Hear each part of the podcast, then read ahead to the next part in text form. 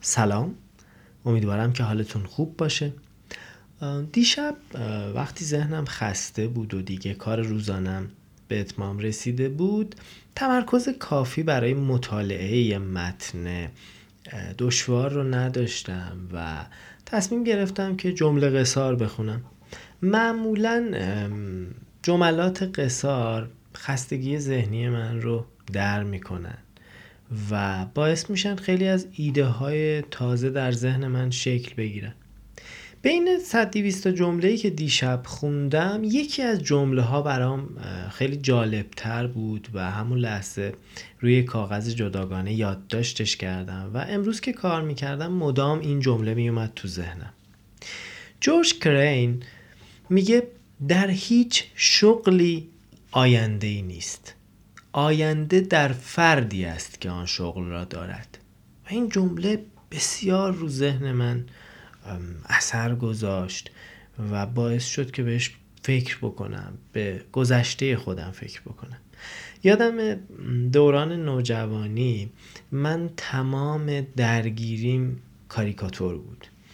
و صبح تا شب مجلات تنز و کاریکاتور رو ورق می زدم تمام روزنامه هایی که کاریکاتور داشتن رو بدون استثنا می خریدم و اصلا جلوی دکهدارهای مختلفی که توی منطقه ما بودن من تابلو شده بودم و اونا همه می‌دونستن که من میام و روزنامه ها رو می‌خرم مجلات تنز و کاریکاتور رو می‌خرم و صرفا هم کاریکاتورشون رو می‌خوام. چون بعد از یه مدت اینا کنجکاو می‌شدن که خب فلانی تو چطوریه که مدام این روزنامه ها رو می‌خری؟ و اون موقع یادمه که روزنامه کیهانم اصرها پخش می‌شد.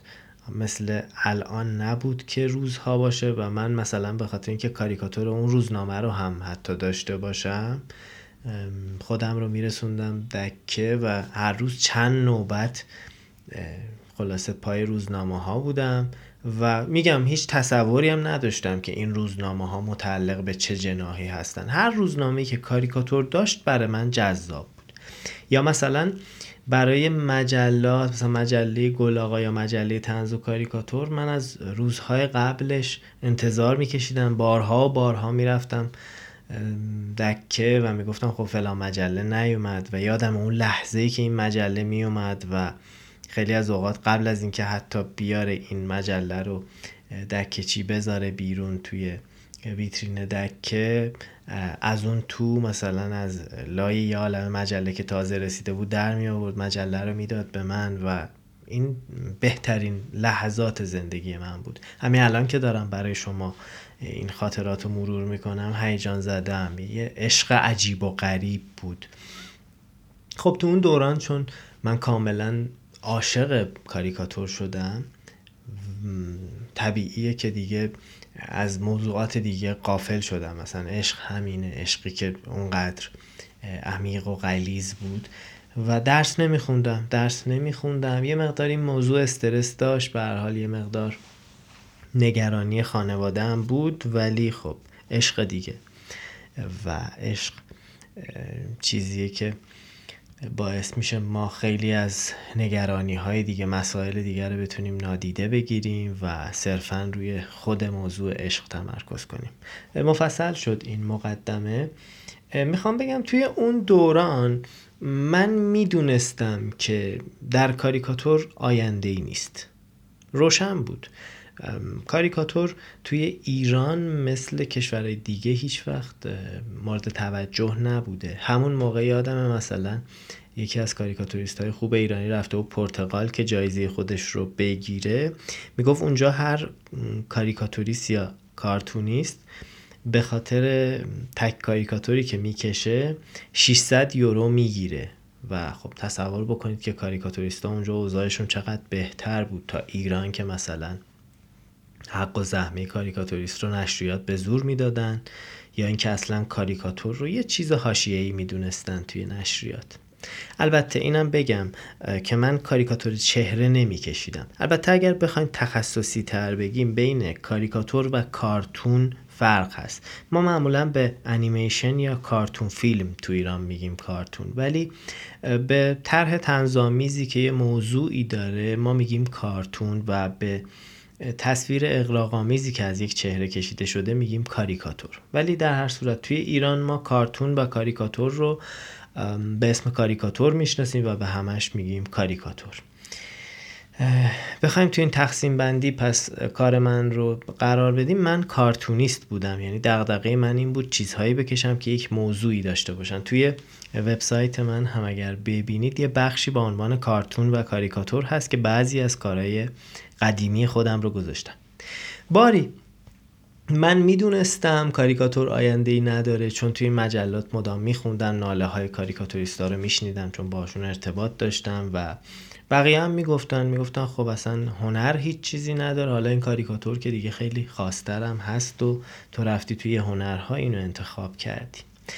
تشویق خانواده بود اینم باید بگم و تو اون دوران من کاریکاتور میکشیدم. و این کاریکاتورها رو هم توی اینترنت منتشر می‌کردم و هم بردم برای مجلات روزنامه ها این کارا چاپ می‌شد. ولی تو سالهای اول واقعا دنبال حق الزحمه نبودم و معمولا هم نشریات حق و زحمه ای نمی‌دادم به کسی که تازه کاره. توی مسابقات کاریکاتور شرکت می‌کردم که خب انقدر این موضوع رو جدی ادامه دادم که 40 50 تا جایزه داخلی و خارجی بردم که خب بعضیش واقعا شیرین بود.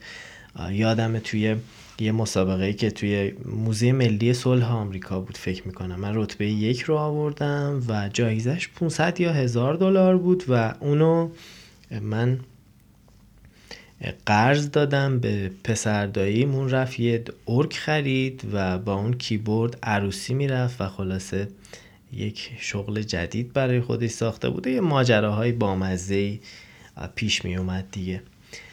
خلاصه ادامه پیدا کرد و جالب بدونید که بهترین اتفاقات زندگی من تا همین الان یه جورایی مربوط میشه به همون تجربیات کاریکاتوری.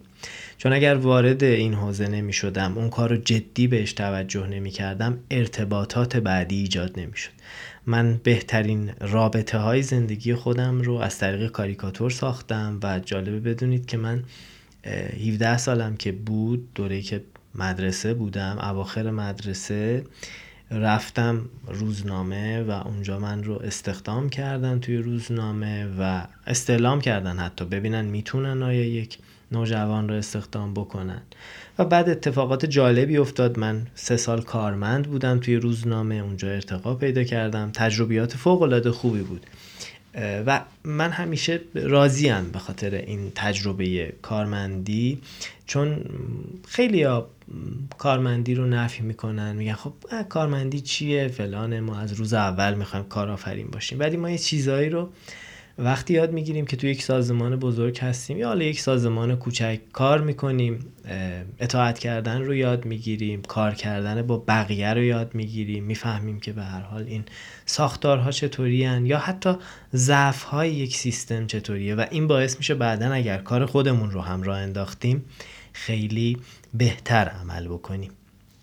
این مقدمه رو گفتم که به جمله برسم که اول این پادکست نقل کردم برای شما. جورج کرین میگه در هیچ شغلی آینده ای نیست. آینده در فردی است که آن شغل را دارد. حالا که به گذشته نگاه می‌کنم می‌بینم آره یعنی همون دوران هم یه عده کاریکاتور میکشیدن. این موضوع براشون به هر حال جالب بود. ولی برای اونا به اندازه من جدی نبود. من انقدر موضوع برام جدی بود که تحصیل و دانشگاه و همه چیز رو رها کردم و حتی تفریح رو هم رها کردم. من یادم اون موقع خیلی از دوستام پلی استیشن بازی می‌کردن نمی‌دونم هزار تا کار انجام می‌دادم ولی من میشستم کاریکاتور میکشیدم مجلات رو می‌دیدم. مدام دنبال شبکه سازی بودم. با اینکه اصلا نمی‌دونستم این اصطلاحات رو از هیچ هیچ اطلاعی نداشتم. می‌رفتم کارامو نشون می‌دادم می‌دیدم همه رو. و همون کاریکاتوری که همه فکر می‌کردن که خب هیچ نتیجه ای نمیده و یه هنریه که هیچ آخر عاقبتی نداره برای من شده بود یه شغل خوب و همون باعث شد تا من بعدا بتونم تو حوزه محتوا و نوشتن خیلی بهتر عمل بکنم خیلی چیزها رو سریعتر یاد بگیرم. چون خب کاریکاتور منو به رسانه وصل کرد و من کار رسانه ای انجام دادم دبیر تحریریه شدم بعد از اون سردبیر شدم و کار نشریه سردبیری و دبیری کمک کرد تا من محتوا رو بشناسم و تو همون دوران وبلاگ نویسی باز کمک کرد فضای دیجیتال آنلاین رو بشناسم اینترنت رو بشناسم. همه اینا در ادامه کمک کرد تا من خیلی بهتر نتیجه بگیرم تو دنیای محتوا. اینا رو نمیگم تا از خودم تعریف بکنم. صرفا اینا یک بهانه است. تجربه شخصی برای اینکه بتونم بعضی نکات رو برای شما بازتر کنم. من می‌خوام بگم که اصلا خیلی از دو دو تا چهار تاهای ما منطق خاصی نداره و اینا همه اعمالکاری بهانه است یا چیزایی که از کمالگرایی و بینقصگرایی ما میاد. مدام نگرانیم که آیا مثلا من می‌خوام بیام توی کار تولید محتوا این کار آینده ای داره؟ من به نظرم اگر اینجوری فکر می‌کنیم خوبه که این جمله جورج کرین رو بزنیم جلوی چشممون و مدام اینو ببینیم که آقا در هیچ شغلی آینده ای نیست. آینده در فردی است که آن شغل رو دارد اینو اگر بفهمیم خیلی بهتر عمل می‌کنیم. توی هر حوزه ای اگر می‌خوایم فرزن توی حوزه تولید محتوا و نویسندگی خوب کار انجام بدیم هی دنبال این نباشیم. ببینیم که خب دیگران چی کار می‌کنن؟ مثلا دیگران چقدر در میارن؟ یا چقدر از این حوزه استقبال میشه؟ یا سطح درآمدها توی این حوزه چقدره؟ بله میشه خب اندازه گرفت یه سری چیزها رو دید. این هم در جای خود می‌تونه مورد توجه ما قرار بگیره. ولی واقعا اگر با این مدل ذهنی بخوایم نگاه کنیم ممکنه که واقعا به بیراهه بریم. چند وقت پیش من توی یک تور آموزشی بودم و اونجا مهمان بودم. بحثی شکل گرفت بین دوستان مدرس. یه گروهی معتقد بودن که ما باید طبق علاقه هر چیزی که به اون عشق میورزیم رو انتخاب بکنیم و اون رو موضوع کارمون قرار بدیم موضوع کسب و کارمون قرار بدیم و تو اون زمینه تخصص کسب کنیم. یه گروه دیگه از دوستان هم می‌گفتن که نه ما باید به نیاز بازار توجه بکنیم. این علاقه و عشق و اینا رو بذاریم کنار. چیزی که اونجا به ذهن من رسیدیم بود که خب اولا اگر ما میگیم نیاز بازار یعنی دنبال اینیم که خب بگردیم یه کاری پیدا کنیم که تو بازار جواب میده خب این ممکنه نهایتش به اینجا برسه بگیم که خب من میرم مواد مخدر وارد می‌کنم و به عنوان فروشنده مواد مخدر کلی هم سود می‌کنم. اینم نیاز بازار دیگه خیلی هم ازش استقبال میشه. بنابراین این چندان منطقی نیست. البته از نظر من دیگه یعنی اینکه ما بگیم خب حالا این کار چون پرسوده و این کار چون نیاز بازاره من برم این کار انجام بدم. از یه طرف دیگه وقتی میگیم عشق و علاقه اینم باید دید دیگه. یکی ممکنه مثلا عشق و علاقهش این باشه که تخمه به جو صبح تا شب. یکی ممکنه عشق و علاقهش این باشه که صبح تا شب بشینه. پلی استیشن بازی کنه. البته چیزای جدیدتر جدیدن اومده دیگه. من زیاد سر در نمیارم از بازی ها البته توجه دارید دیگه. من دارم اقراق می‌کنم تو هر دو طرف موضوع.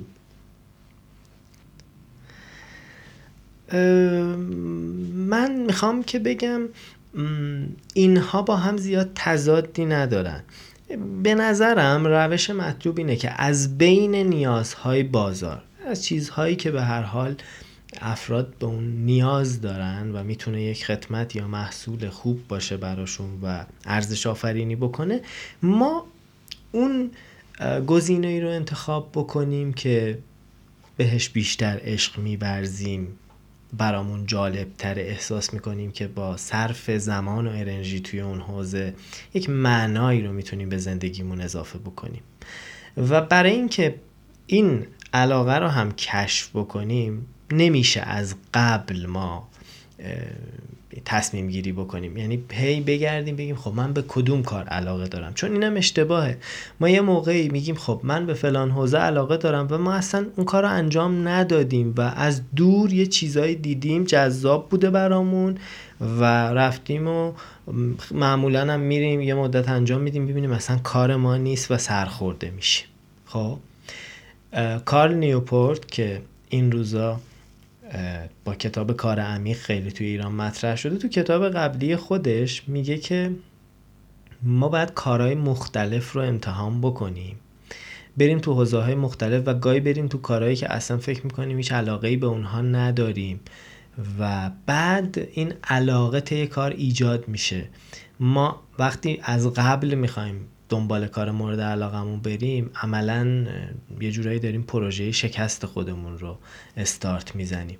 ممکنه ما توی حوزه های دیگه خیلی استعداد داشته باشیم. چرا باید قبل از انجام کار دنبال کار مورد علاقمون باشیم؟ بنابراین خوبه که ما کارهای مختلف رو امتحان بکنیم تو حوزه های مختلف بتونیم آزمایش انجام بدیم و کار مورد علاقه خودمون رو کشف بکنیم. البته گاهی اوقات این موضوع خیلی زود اتفاق میفته بدون اینکه ما چندان عرقی بریزیم. معمولا همون اوایل کار می‌فهمیم که دقیقا کجا ما اون معنای واقعی زندگیمون شکل می‌گیره و رضایت خاطر عمیق داریم. یه وقتایی هم باید این انرژی زیادی صرفش بشه و طول می‌کشه. ولی خب در کل عیبی نداره میارزه. برای اینکه علاقه خودمون رو پیدا بکنیم این انرژی و زمان رو صرف بکنیم. حرف تو حرف شد. در نهایت می‌خوام بگم که خب ما یک کاری رو انتخاب می‌کنیم وارد اون کار میشیم. ولی به جای اینکه بچسبیم به اینکه ببینیم این کار آینده داره یا نه و هی ذهن خودمون رو شلوغ بکنیم با موضوعات حاشیه‌ای به این فکر کنیم که بیایم خودمون رو بهتر بکنیم. این آینده درون خود ماست. این جمله مدام تو ذهنمون باشه دیگه. آینده در فردی است که آن شغل را دارد. و سعی بکنیم خودمون رو قوی بکنیم مهارت های خودمون رو بالاتر ببریم و یک شخصیتی بسازیم که فردا اگر حوزه کارش رو هم تغییر داد با اون چیزهایی که درش شکل گرفته با اون سبدی که از مهارت‌های مختلف و ارزشمند داره بتونه خیلی سریعتر توی حوزه تازه بدرخشه. مهم اینه که ما خودمون رو بسازیم و این آینده درون خود ما باشه. من که به شخصه از تصمیم سالهای قبل خودم راضیم. چند سال پیشم که بحث محتوا برام جدی شد محتوا انقدر باب نبود و از اون کارهایی بود که به نظر نمی رسید اصلا هیچ آینده ای داشته باشه. ولی برام جالب بود بین چیزهایی که حالا احساس می کردم نیاز جامعه هم هست و جز علاقه منم هست یه نقطه اشتراکیه و من دوست دارم که تمام توان انرژیم رو صرف این کار بکنم و تصمیم گرفتم این کار رو انجام بدم. و بعد از اون دیگه من سعی می‌کردم که این آینده درون خودم باشه دیگه بتونم تو این مسیر خودم رو بسازم و تولید محتوا بتونه کمک بکنه به توسعه فردی من. و الان به عنوان یک دوست می‌تونم به شما پیشنهاد بکنم که تو هر حوزه ای هستید.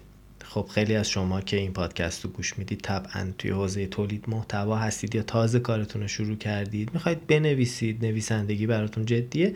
پیشنهاد من بهتون اینه که نگرانی ها رو سعی کنید کنار بذارید. اینا به هر حال تو ذهن شما خواهند بود و ممکنه افرادی که دور بر شما هستن اینو به شما یادآوری بکنن. منتها شما کاری نداشته باشید و به این توجه داشته باشید که خب من سعی می‌کنم که در این کار یک آینده متفاوت بسازم. ممکنه که این کار از نظر دیگران چندان آینده دار نباشه. خب نباشه. من یک برخورد متفاوت خواهم داشت با کل ماجرا. و یک زندگی متفاوت می‌سازم با همین کار چون من یه آدمی هم که جدی هستم می‌خوام کار بکنم اومدم که پای این کار بمونم. و واقعا توی هر حوزه ای توی خیلی از حوزه هایی که چندان نماینده دار به نظر نمی‌رسن یا چندان پرزرق و برق نیستن اگر یه نفر جدی باشه من احساس می‌کنم می‌تونه اتفاقهای خوبی رو رقم بزنه و به نتایج ارزشمندی برسه. خوشحالم که تونستم از این موضوع برای شما حرف بزنم تا قسمت بعدی رادیو نویسندگی براتون بهترین ها رو آرزو می‌کنم. یه بار دیگه جمله جورج کرین رو هم به عنوان جمله آخر این پادکست تکرار می‌کنم. در هیچ شغلی آینده ای نیست. آینده در فردی است که آن شغل را دارد. موفق باشید و برقرار.